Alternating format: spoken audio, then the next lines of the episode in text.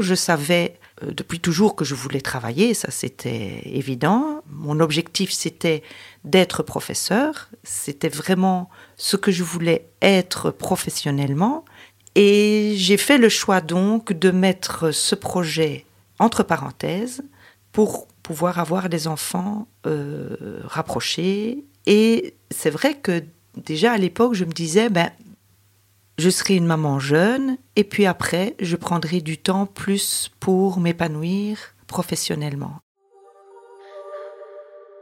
Donc il faut que ce soit clair dans le couple que ce choix n'impacte pas trop euh, la situation financière et matérielle euh, de la femme, ce qui n'est pas toujours le cas. Je me souviens que euh, avec papa, on n'en avait pas vraiment parlé. Le fait que je l'ai gagné moins d'argent, c'était c'était clair que j'allais moins gagner d'argent moi, mais on n'en a pas vraiment, on n'a pas vraiment réfléchi aux, conséquences de cela. Ça, ça semblait normal et et pour moi, c'est en plus d'être normal, c'était un choix. Hein. il faut, il faut. Et je me disais souvent que j'avais la chance de pouvoir choisir de travailler à temps partiel pour pouvoir m'épanouir aussi et pour pouvoir m'occuper euh, des enfants.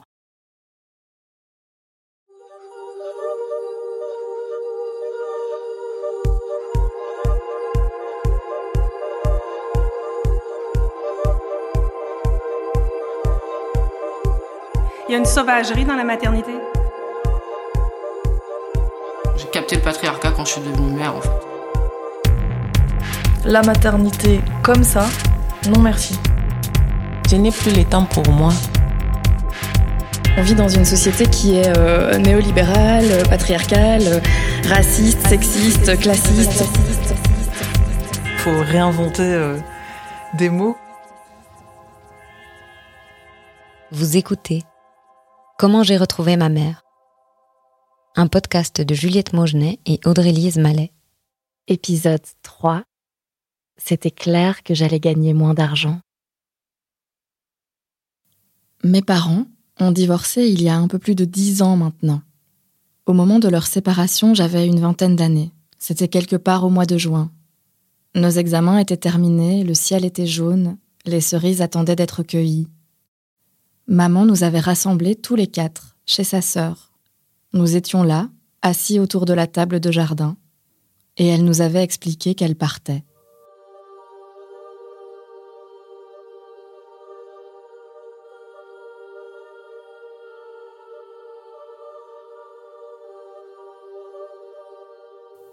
J'étais repartie ensuite avec mes frères et ma sœur.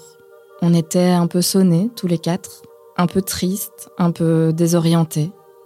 Mais c'est pas si grave des parents qui divorcent. C'est juste un tout petit deuil à faire. Le deuil miniature de l'amour qui liait ceux qui m'avaient fait naître.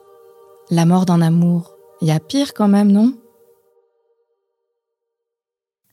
Longtemps, j'ai dit Non, mais tu vois, je lui en veux pas d'être partie. Je lui en veux que les conditions de son départ n'aient pas pu permettre à notre famille de rester une famille, au-delà de la séparation. Ma colère encore ciblait ma mère. Les conditions de son départ, les tensions qui ont suivi leur séparation, je lui en faisais porter la responsabilité.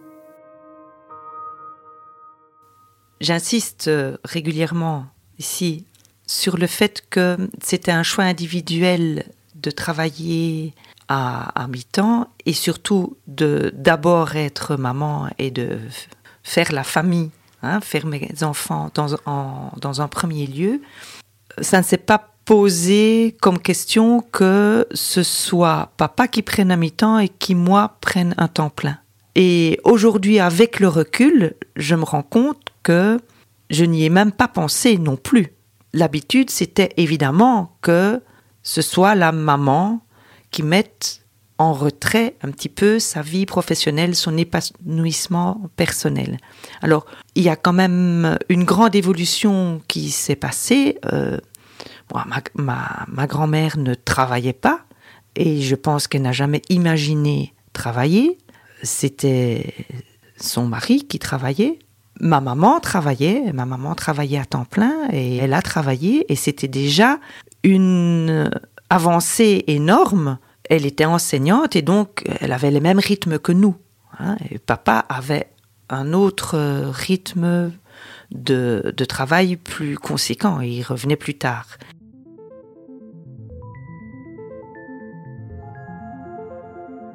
Les derniers chiffres publiés par l'Institut pour l'égalité des femmes et des hommes en 2020 concluent qu'en Belgique, les femmes qui sont mères de jeunes enfants consacrent par semaine près de deux fois plus de temps aux soins et à l'éducation des enfants que les pères. L'étude conclut également que l'écart salarial augmente entre femmes et hommes à mesure que les femmes et les hommes ont plus d'enfants. En 2010, en France, l'INSEE avait tenté de calculer combien les femmes au foyer devaient être payées. L'étude n'était basée que sur les heures de travail ménager effectuées à domicile et le calcul se faisait en se basant sur le SMIC horaire brut de l'époque. Le résultat atteignant déjà un salaire de 1327 euros par mois. L'agence Pronto Pro spécialisée dans le domaine des services à la personne, a refait ce calcul en 2020. Son étude a intégré cette fois le coût horaire de l'ensemble des activités effectuées par les mères à la maison et en extérieur. Les heures effectuées par les pères ont été déduites pour ne pas fausser le résultat. 6 400 euros net. Oui, vous m'avez bien entendu. Selon cette étude, le travail d'une femme au foyer vaut 6 400 euros par mois.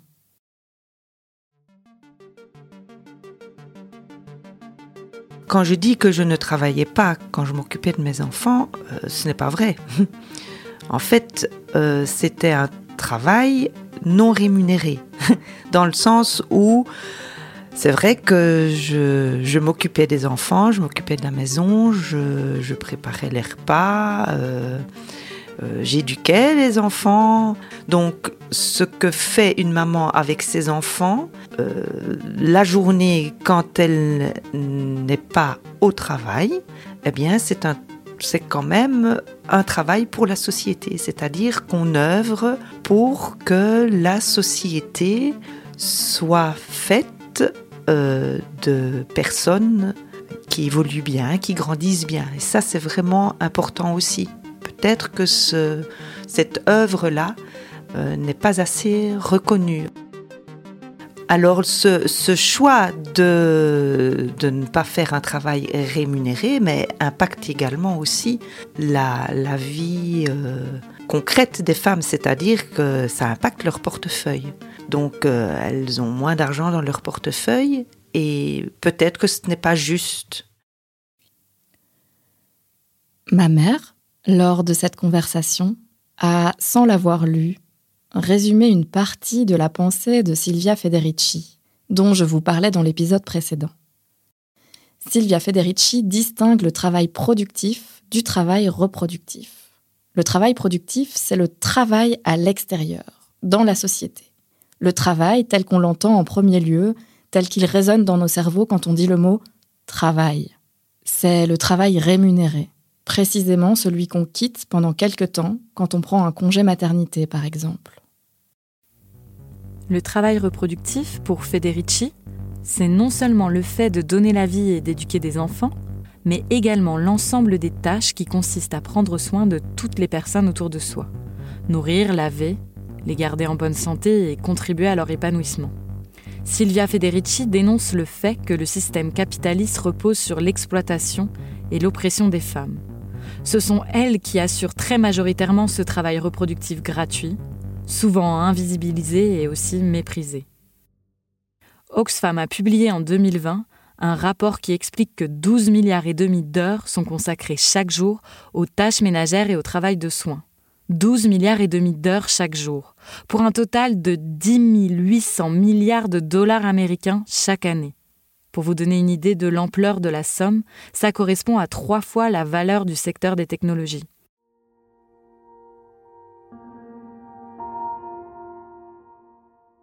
Un des éléments qui me fait tiquer dans ce que dit ma mère, c'est la notion de choix. Elle insiste, à plusieurs reprises, sur le fait que c'était un choix personnel de réduire son temps de travail rémunéré, un choix individuel. Un choix vraiment? Les femmes ont-elles vraiment le choix? Euh, Bonjour, tout d'abord, donc je suis euh, Valérie Loudvout. Euh, voilà, et depuis 15 ans, je travaille à l'Université des femmes où j'assure la mission de direction. Voilà, je suis moi-même mère d'une petite fille qui va avoir 11 ans. Voilà, et nous habitons dans une maison avec des chiens, des chats, des lapins. Voilà. Donc aujourd'hui, les femmes ne s'arrêtent pas de travailler parce qu'elles ont des enfants. Mais leur carrière en pâtit à ce moment-là, évidemment.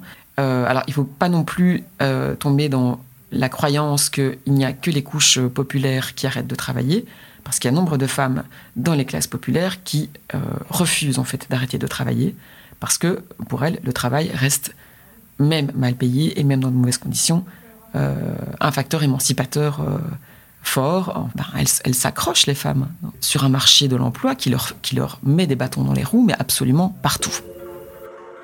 Ça peut être du harcèlement sexuel, du harcèlement moral, du temps partiel, euh, du refus euh, d'augmentation de salaire parce que blabla, tu as des gosses, tu vas être... Euh, voilà. Mais voilà, mais les femmes, en grande majorité, travaillent aujourd'hui. Après ça, il y a les conditions de travail qui sont évidemment profondément sexuées et sexistes, mais ça, ce n'est pas de leur fait. Ça, dépend des employeurs et du politique. Aujourd'hui, 44% des femmes travaillent à temps partiel. On peut quand même se demander, voilà. Alors, si on parle de ça en disant, euh, en tombant dans l'écueil de l'affirmation hein, qui est générale euh, dans notre société, c'est que les femmes veulent. Donc ça, c'est général. Les femmes veulent travailler à mi-temps. Euh, en fait, les, les femmes veulent leur exploitation et leur misère. Donc, c'est pas que les femmes veulent, c'est qu'il y a les hommes à côté. Hein. Euh, et que qui euh, détermine les lois, en grande, majeure partie, ce sont en, général des hommes et ou parfois des femmes politiques qui s'alignent sur donc des considérations masculines en disant que ça sera bon pour les femmes qui veulent. Alors en matière d'emploi, si on, repart de cette proposition, les femmes veulent, eh bien, elles, veulent travailler à temps partiel parce que, je cite, dans le cadre du travail, c'est pratique pour les enfants. Et quand on dit ça, on oublie de dire qu'en Belgique, euh, un employeur qui emploie du personnel à temps partiel reçoit des réductions de cotisations patronales. Donc, est-ce que les femmes veulent ou est-ce que les patrons ne proposent que des temps partiels dans les secteurs féminins parce qu'en fait, ils font des économies d'échelle sur leurs cotisations patronales Donc, les femmes veulent, ça ne tient pas la route. C'est ce qu'on ce qu'on appelle l'inscription dans un rapport social de sexe et de classe. On ne peut pas dire simplement les femmes veulent euh, les femmes veulent, les femmes donnent par altruisme, par générosité ou parce que c'est plus pratique euh, pour les enfants. C'est pas plus pratique pour les enfants, c'est plus pratique pour les mecs, voilà. Et c'est plus pratique pour les patrons aussi. Par contre, ce qu'il faut comparer, c'est ce que gagnent les femmes à temps plein versus ce que gagnent les hommes à temps plein. Et là, en fait, tant que les hommes et les femmes ne sont pas mariés et n'ont pas d'enfants, on a des différentiels assez minimes. Mais dès qu'ils sont mariés et qu'ils ont des enfants, le différentiel devient le plus grand. Donc à situation égale. Non, il faut voir ce que les femmes ne touchent pas parce qu'elles sont des mères et non pas des pères. Ah ben voilà. Je me disais bien qu'il y avait un truc louche dans cette histoire de choix. Il me semblait bien aussi que toutes ces situations d'injustice, d'appauvrissement, d'écrabouillement, ne pouvait résulter de choix individuels de tant de femmes et de mères qui désireraient de toute leur force s'auto-maintenir en situation d'oppression.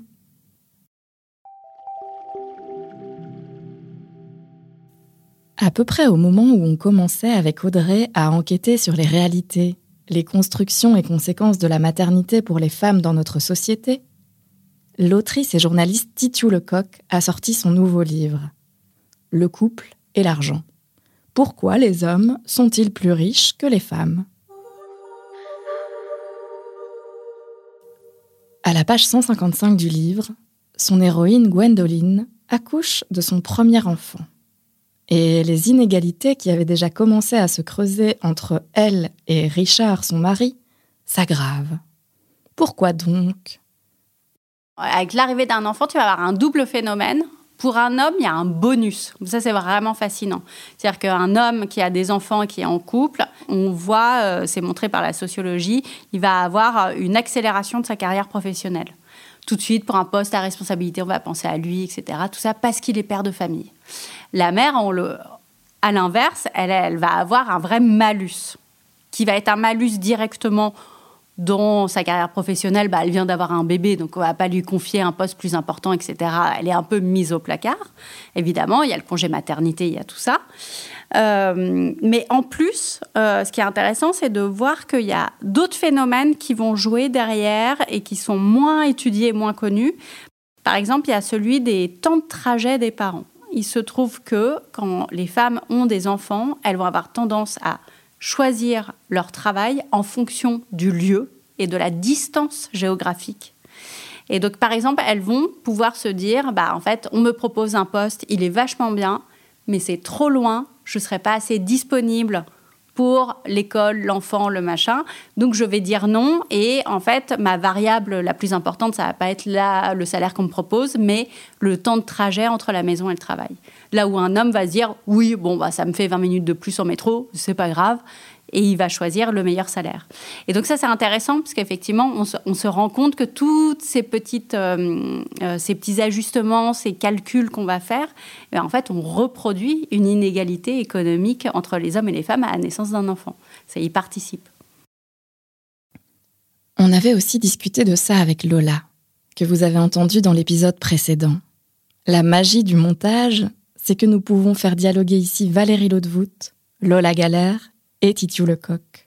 Et donc, il y a vraiment, à la fin de la carrière, il y a, un, trou énorme, en fait, euh, au niveau financier pour les femmes. Et ça, ça a même été euh, euh, financièrement évalué par une étude qui montre que les couples, disons, avant la naissance d'un enfant, ont une situation financière plus ou moins égale entre les hommes et les femmes. Et à partir de la naissance d'un enfant, les femmes perdent 43% de leurs revenus sur 8 ans. Quoi. 8 ans après, elles ont toujours perdu 43% de leurs revenus. Or, aucune diminution de revenus n'est constatée euh, chez les hommes. Et donc ça, c'est énorme. Ça veut dire qu'on peut quantifier le prix, en fait, euh, de la maternité. Et moi, je trouve que dans cette étude, c'est des économistes qui font cette étude et qui parlent du coût de l'enfant. Mais pour moi, c'est pas le coût de l'enfant. C'est le prix que ça coûte pour les femmes de faire des enfants. Le prix de l'enfant, c'est autre chose. Il y a le prix de la crèche, il y a les coûts des longes, etc. Mais combien ça coûte pour les femmes de faire des enfants? Ben, C'est 43% de leur revenu en moins. Il faut aussi permettre, il faut augmenter les rémunérations des congés parentaux. Le fait que la rémunération soit si basse, ça exclut une majorité des familles, mais ça fait aussi que ce sont les femmes qui prennent le congé parental. Pourquoi? Parce que, en fait, avec euh, le plafond de verre, etc., les femmes, elles gagnent moins que les hommes de manière générale, ça c'est un constat évident, et que donc finalement sur le budget familial de la famille, mais ben, ça va, il va y avoir moins d'impact que ce soit les femmes qui prennent le congé, que ce soit les hommes. Or, si euh, on a un congé parental rémunéré à hauteur de 100%, il n'y aura pas de perte de revenus et donc ça pourra aussi inciter les hommes euh, à prendre ce congé parental. Vous aussi, vous écoutez tout ça et vous avez en tête cette image d'un serpent fou qui se mord la queue. Nous, les femmes, on gagne moins. Et moins on gagne, moins on travaille. Et puis, moins on travaille, moins on gagne. Et ainsi de suite. Plus on réfléchissait à tout ça, plus on se demandait avec Audrey, mais pourquoi Pourquoi nous, femmes, nous, mères, on accepte ça? Pourquoi et comment on a pu normaliser et intérioriser ces différences de traitement comme étant tout à fait acceptables? Euh, J'avais donc demandé à Michel Perrault, l'historienne, euh, mais pourquoi Pourquoi les femmes Moins d'argent, etc. Et vraiment, elle avait balayé ça d'un geste de la main en disant Oh, c'est très simple. Et euh, moi, je pensais que le sujet était compliqué. Et alors, en deux phrases, elle a dit parce que la féminité dans nos sociétés, c'est le don. Elle est construite socialement sur le don. On donne naissance, on donne notre lait, on donne notre temps, on donne de l'amour, on donne du soin, on donne, on donne, on donne. La féminité, c'est ça. Et comme on construit à l'opposé, la virilité est construite sur l'idée de puissance Et dans nos sociétés, la puissance, elle est économique. Et donc, l'argent va aller du côté des hommes. Donc, un homme qui gagne de l'argent, il réalise sa virilité. Une femme qui gagne de l'argent, pas du tout. Elle est quasiment contre nature, puisque sa nature, c'est de donner. Euh, donc, il y a quelque chose de complètement piégeux dans ce système où quasiment on met dans la tête des femmes que non, être une vraie femme, bah, c'est ne pas gagner d'argent. c'est ça le message subliminal. Et hum, ce qui est hyper intéressant, c'est donc Michel Perrault m'explique ça. Voilà, la féminité, c'est le don. Et vraiment, dans ma tête, c'est genre un feu d'artifice. Je fais, bah, bien sûr, c'est incroyable. Enfin, voilà. Et après, je, suis allée rencontrer Christine Delphi, qui est une autre grande penseuse féministe. Et donc, je lui dis, ah, Michel Perrault, elle m'a dit, la féminité, c'est le don. Et Delphi me fait, hum, je dirais plutôt que c'est le dû.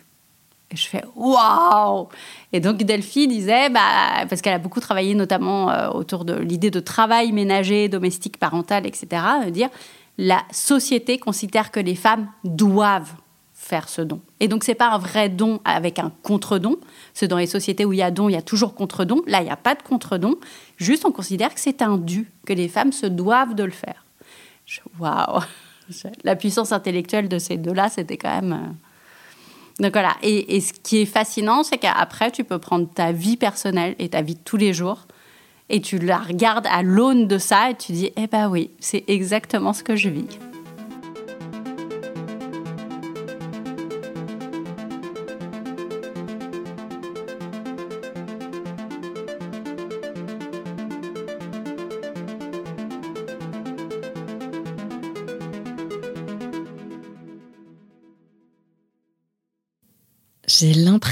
D'être dans un jeu collaboratif.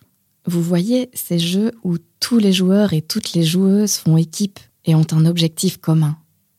Ces jeux où on ne peut avancer dans la partie et finalement gagner le trésor qu'en combinant toutes nos forces.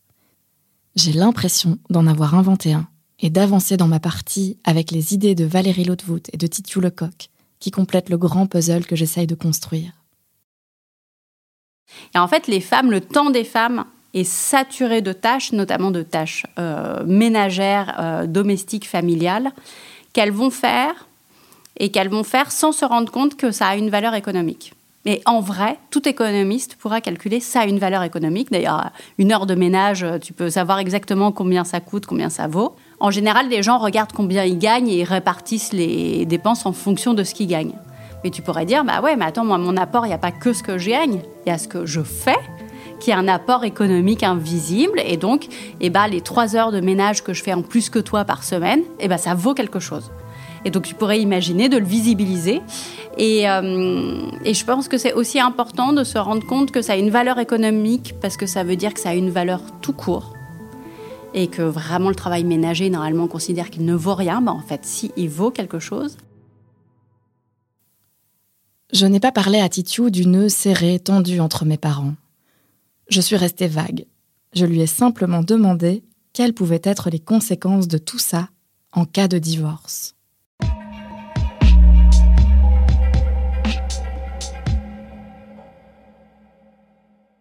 Euh, à la sortie du livre, j'ai eu tout et Jean-Michel divorce qui m'ont dit oui, mais moi on s'est séparés, elle, travaillait pas, elle m'a tout pris, gna gna gna, j'ai plus rien ce qui légalement n'est pas possible.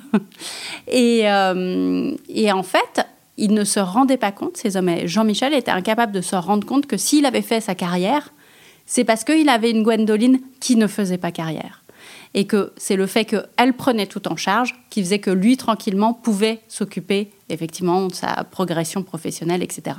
Et qu'il lui devait quelque chose. Et ça, c'était hyper compliqué. Ça, vraiment, ça ne rentrait pas dans leur esprit qu'il y avait une articulation entre tu as réussi ta carrière et pas elle, mais c'est pas un hasard, c'est parce qu'elle a mis sa carrière entre parenthèses que tu as pu te concentrer sur la tienne. Et ça, c'est important aussi d'en avoir conscience. S'occuper des autres, ça vaut quelque chose. Ben oui.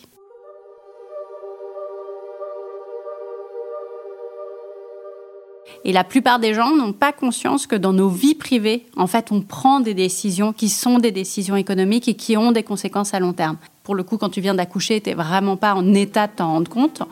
Euh, que oui, euh, si tu passes à temps partiel, eh ben, effectivement, D'abord, tu as une perte de salaire direct, tu as une perte de salaire indirect parce que tu vas avoir du mal après à reprendre ta place dans l'entreprise, tu vas faire moins de cotisations euh, pour plein de choses et moins de cotisations retraite, enfin.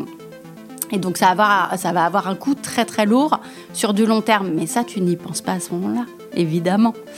Et, euh, et, ni l'un ni l'autre. Euh, dans le livre, c'est Gwendoline qui prend le temps partiel et Richard euh, n'y pense pas. Et quand ils vont se séparer et qu'il va devoir lui verser une pension, il trouve que vraiment c'est exagéré. cette petite décision, après, elle, ça, elle en entraîne d'autres. Quand Richard il dit à Gwendoline, bon, bah, faut qu'on achète une voiture elle va dire mais moi je j'ai plus un rond, je peux pas mettre plus. Là, je suis au maximum de ce que je peux donner vu ce que je gagne.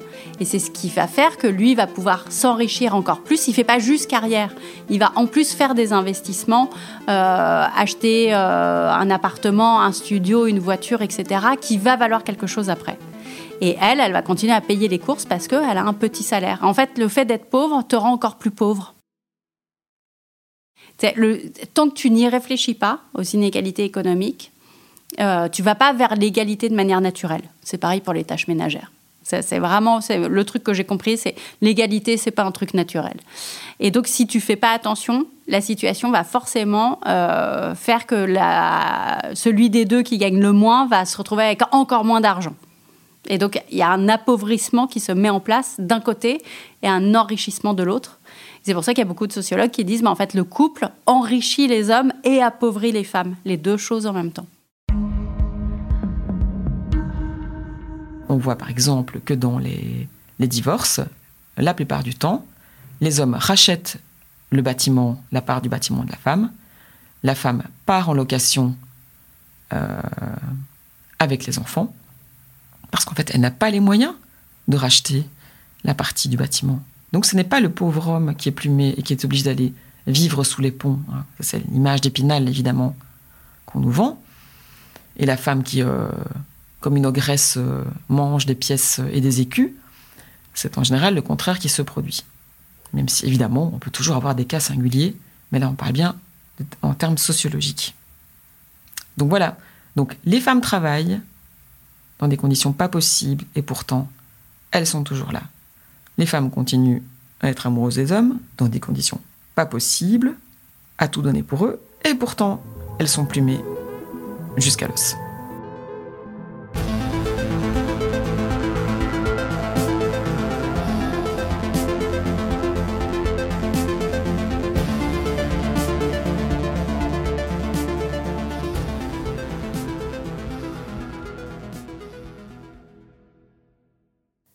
Dans une étude publiée par l'Université des femmes en 2006 et intitulée Femmes monoparentales en Belgique, les autrices Marie-Thérèse Kazman, Marjorie Nibona et Edwige Pemans-Poulet soulignent ceci. La monoparentalité est habituellement présentée comme indissociable de la précarité ou de la pauvreté. En réalité, la monoparentalité est le plus souvent un épisode qui met à nu la situation économique antérieure des femmes l'assimilation de la pauvreté à la monoparentalité renforce l'idée que sans mariage ou cohabitation, les femmes ne peuvent pas s'en tirer. Ce discours cache le fait qu'au cours du mariage, bon nombre de femmes n'ont pas acquis ou ont déjà perdu leur autonomie économique personnelle. L'étude montre qu'il faut plutôt considérer la monoparentalité comme un épisode faisant partie du parcours de bon nombre de femmes et qui révèle bien, effectivement, leur précarisation et leur appauvrissement.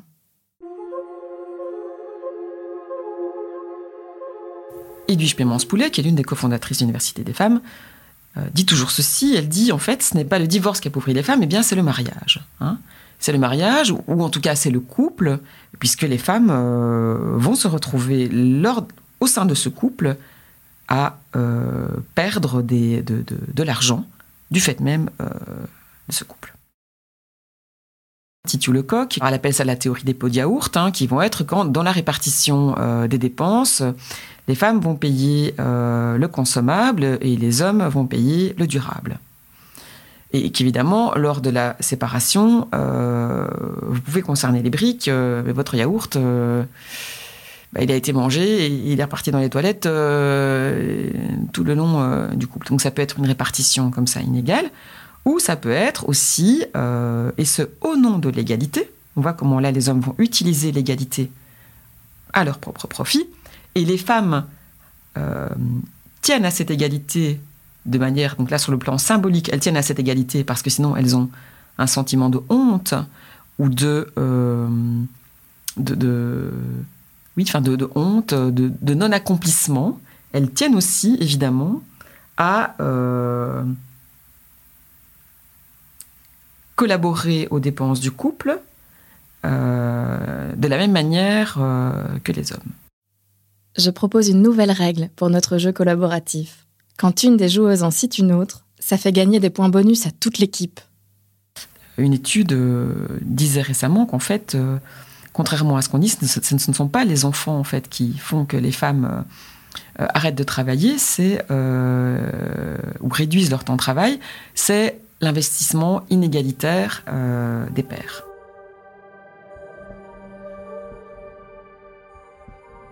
Le marché du travail est euh, découpé selon les valeurs masculines et que les femmes, si elles veulent y entrer, en tout cas y faire des, ce qu'on appelle des, grosses carrières, des grandes carrières, eh bien elles sont priées de se calquer évidemment sur euh, les habitus masculins pour les termes sociologiques, mais aussi de façon sur un découpage horaire très concret qui est celui des hommes et dans lequel finalement elles ont assez peu le choix euh, puisque euh, voilà, à ce moment-là, elles vont externaliser euh, sur d'autres femmes, avec évidemment cette ambivalence. Hein, comment comment est-ce qu'on résout les problèmes d'inégalité dans une société profondément inégalitaire? Voilà.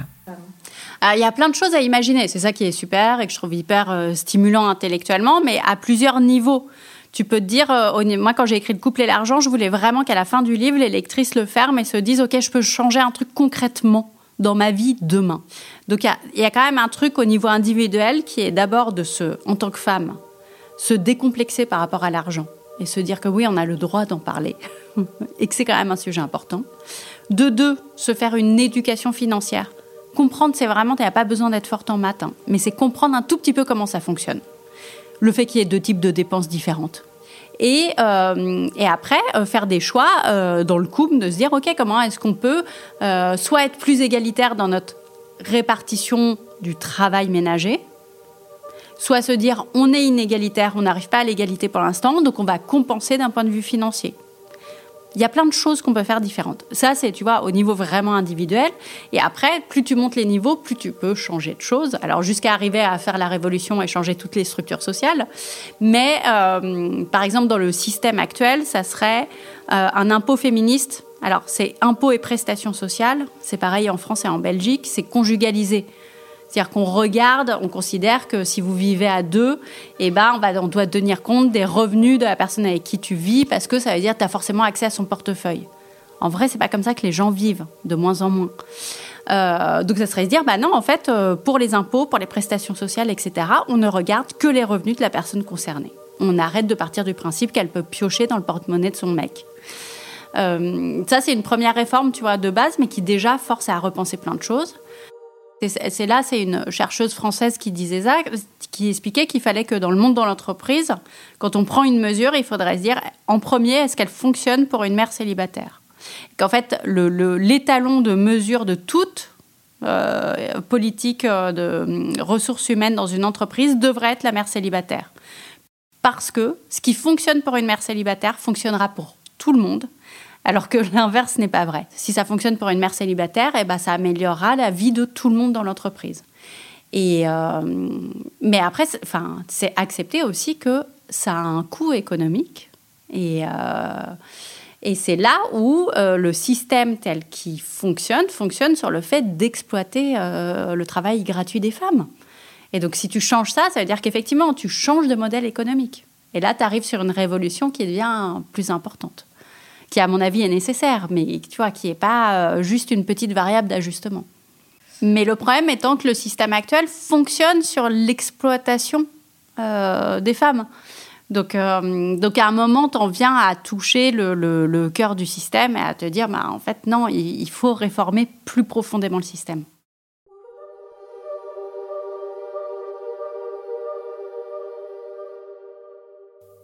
Réformer profondément le système changer de paradigme. Souvent, avec Audrey, on a le vertige face à l'immensité des choses qui devraient être bousculées pour vivre dans un monde plus juste, où chacun et chacune aurait la possibilité de vivre une vie bonne. Le système a besoin du travail gratuit, Le capitalisme a besoin, pour croître, de main-d'œuvre gratuite ou précaire. Notre système s'est construit dans toutes les sphères sur l'exploitation des personnes colonisées et des femmes. En fait, ce que disait aussi euh, Edith Pémence-Poulet sur la question du travail, c'est qu'en fait, ce ne sont pas les femmes qui travaillent à temps partiel, ce sont les hommes qui travaillent à temps partiel. Alors ça peut sembler bizarre dire, dit comme ça, mais euh, ce qu'elle avance, c'est que seules les femmes font une journée complète. Et qu'est-ce que c'est une journée complète de travail? Eh bien, c'est une journée qui est composée en partie de travail rémunéré et une journée qui est composée en partie de travail non rémunéré, mais indispensable à la reproduction du vivant. C'est-à-dire, si vous ne nourrissez pas vos enfants, fatalement, ils vont mourir. Euh, si vous ne lavez pas euh, leurs vêtements, si vous ne les soignez pas, ils vont très vite développer un tas de, maladies parce qu'ils n'auront pas l'hygiène suffisante. Et euh, vous allez avoir des tas de problèmes. Enfin, eux vont avoir des tas de problèmes avec ça. Donc c'est ça une journée complète en fait. Or, les hommes travaillent à temps partiel en ce sens qu'ils ne font pas les tâches qui permettent la reproduction et le maintien du vivant. Ils ne font que la journée rémunérée. Dans la série française Mytho, il y a cette scène bouleversante où la comédienne Marina Hens explique à ses enfants et à son mari que quand ils ont cru qu'elle avait un cancer, ils sont enfin devenus gentils et attentifs, aimants. Ils lui rendaient enfin tous un peu de l'attention qu'elle leur distribue à chacun en permanence. Sans ça, l'amour qu'elle dispense, le travail gratuit qu'elle fournit, le cadre agréable qu'elle construit pour l'ensemble de sa famille était invisible méprisé, tellement normal que personne ne le voyait. Cette scène m'a beaucoup fait pleurer. J'ai pensé à ma mère, à toutes les mères.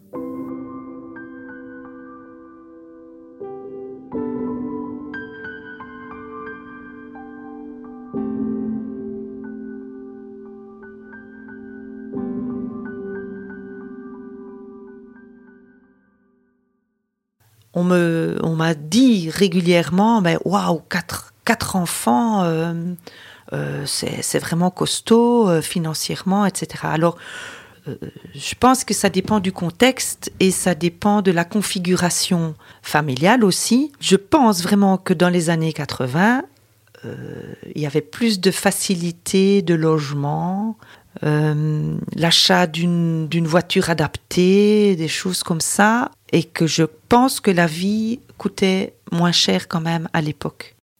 Ce que me dit ma mère là, c'est que le contexte général de la fin des années 80, du début des années 90, était sans doute un contexte global plus facile pour les travailleurs et les travailleuses. C'est un fifrelin plus compliqué quand on n'a pas de relais et peu d'argent. Audrey en a discuté avec son amie Céline. Alors, moi, je m'appelle euh, Céline, j'ai 33 ans, j'ai deux jeunes enfants de 4 et 5 ans. Quand on s'est rencontrés, on a vécu ensemble euh, avant, sans enfants, et c'était vraiment très égalitaire. Moi, en plus, euh, voilà, je faisais un métier de dit de mec, je travaillais dans le bâtiment. Et en fait, bah, déjà, il n'y a rien que le début, tout simplement. Moi, déjà, je me suis arrêtée à, à 3 mois de grossesse en pensant que j'allais trouver du taf ailleurs. J'ai fait quelques entretiens d'embauche pour des trucs, mais en fait, ça n'a pas marché. Et du coup, je me suis retrouvée en fait sans rien, quoi. Enfin, complètement euh, financièrement, alors que bon, je gagnais, ça va, quoi. Je me démerdais dans la vie. Euh. Et voilà, et du coup, je me suis retrouvée en fait sans thune. Et euh, déjà, ça, en fait, de devoir dépendre de l'autre financièrement. Alors, moi, j'ai mis un moment avant de reprendre le travail. Mais parce que du coup, voilà, quand on s'est séparés, quand vraiment, donc je suis partie m'installer ailleurs, et en fait, oui, c'est sûr que oh, je suis trop contente. En France, il y a des aides. Et heureusement, en fait, parce qu'en fait, jamais j'aurais pu me séparer euh, dans, un autre cas. Mais en fait, c'est pas la panacée non plus. Enfin, en fait, moi, j'ai appris à me serrer la ceinture, j'ai appris à ne pas bouffer à des moments. Enfin, vraiment, euh, c'est, c'est loin, loin d'être simple. Et c'est surtout que, en fait, ça change pas. La charge, euh, la charge mentale, elle est, elle est toujours là. Et là, jamais en fait j'ai été dans des retranchements. Euh, on m'a mis dans autant de retranchements. Enfin, vraiment, ouais, moi de, la maternité, je me dis, mais pourquoi on me l'a pas dit quoi? Pourquoi on m'a pas dit que c'était si galère en fait? Je, Franchement, je, j'ai regretté en fait. J'ai regretté et.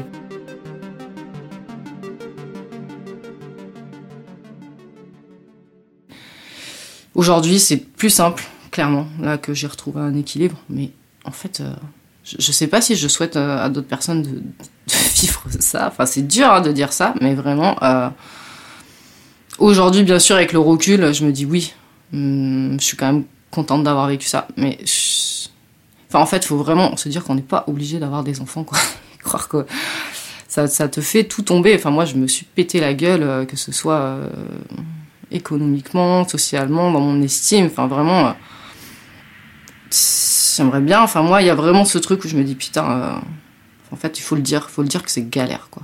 Non, c'est pas. c'est pas simple, en fait, d'être parent. Et, euh, et d'autant plus quand on n'a pas beaucoup de fric. on se sent vraiment être euh, nul, quoi, parce que nul et, et- mauvaise en se disant que pourquoi nous, pourquoi nous non. en fait, moi non, ça m'a pas rendu heureuse, en fait, ça m'a rendu. Vraiment, j'ai traversé des. des vrais moments de merde, quoi. des. Enfin, c'est fou, quoi. Je... Ouais, j'en ai chié de dingue. Là, ça me.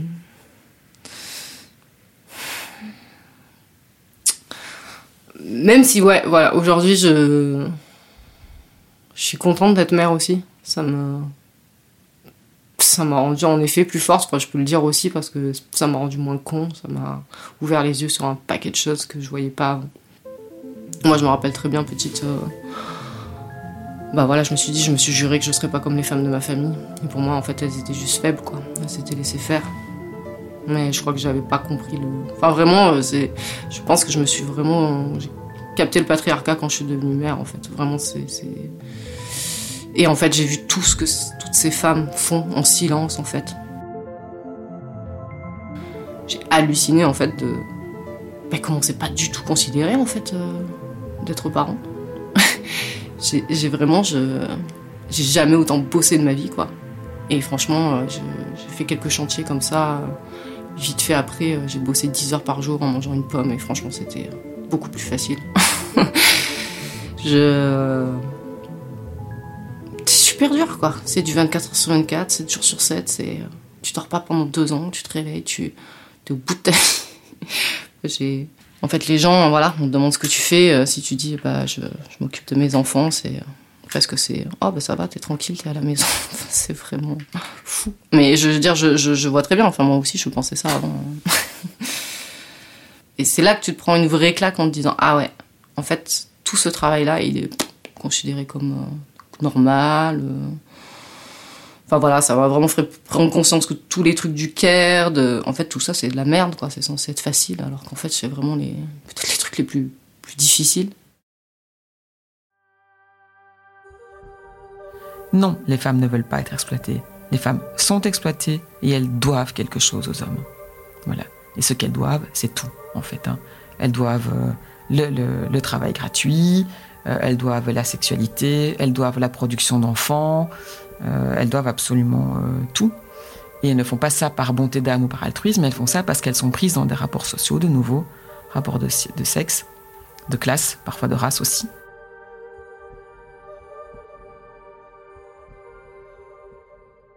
Pendant les six premiers mois de la vie de Louve, Thomas était employé à temps plein dans un hôpital à deux heures de route de chez nous. Il quittait la maison vers 6 heures du matin et rentrait autour de 22 heures. La vie autour du petit trio que je formais avec mes deux enfants se contractait au rythme de leurs besoins. Le monde qui nous enserrait avait commencé à rétrécir, à ficeler nos journées en même temps qu'il s'y diluait.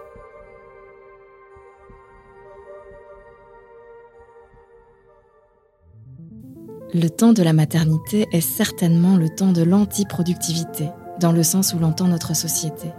C'est un temps tiraillé, un temps d'action permanente mais invisible, gratuite, non reconnue. Un temps où la mère s'agite et s'affaire dans un bouillonnement de gestes et d'émotions. C'est un temps de présent tout entier, et en même temps c'est du temps tendu vers l'avenir, vers l'avenir de leur vie et l'avenir du monde qu'ils portent en eux. Un temps donc de croissance immense, un temps d'hiver et de printemps à la fois, un temps de lenteur, d'empêchement, un temps insaisissable, inobservable pour qui n'en fait pas l'expérience. C'est aussi le temps de la patience, de l'engourdissement, de la vie entre parenthèses.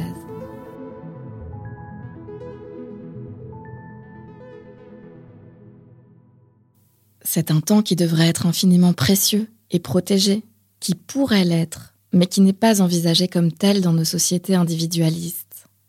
À nous, toujours, les heures invisibles de temps domestique. À nous, les congés maternité solitaires. Les carrières mises en difficulté, les horloges biologiques qui se fracassent contre les exigences sociétales. À nous, les plafonds de verre, les plafonds de mer.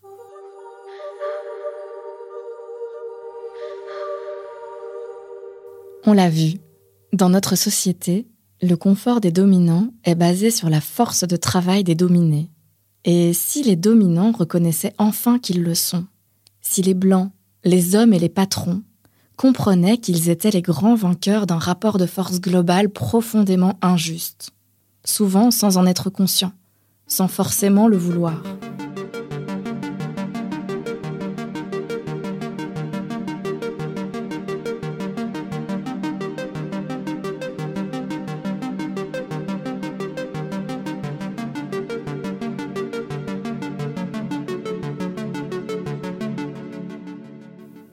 Divorce n'a finalement pas réussi à tout à fait éloigner mes parents l'un de l'autre, puisqu'il reste ce nœud, tissé, serré, tendu entre eux. Un nœud avec beaucoup de colère et de haine, certes, mais un nœud tout de même. Le nœud, j'étais prise dedans moi aussi.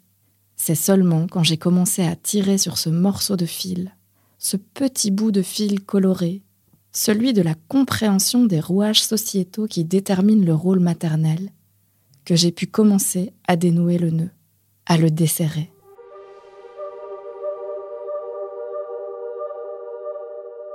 Dans une des scènes du livre Le Grand Cahier d'Agota Christophe, les deux frères jettent et rendent tout ce qui leur a été donné et distribué par les personnes croisées ce jour-là. Des noix, des pommes, des cailloux. Ils écrivent ensuite La caresse sur nos cheveux est impossible à jeter. L'affection donnée, la douceur, le soin ne sont jamais perdus, jamais inutiles, impossibles à jeter, impossibles à effacer. Ce temps du soin invisible est finalement le temps le plus précieux, ce temps-là, le temps des mères, le temps inestimable des femmes, devrait être reconnu à sa juste valeur, valorisé, visibilisé, représenté.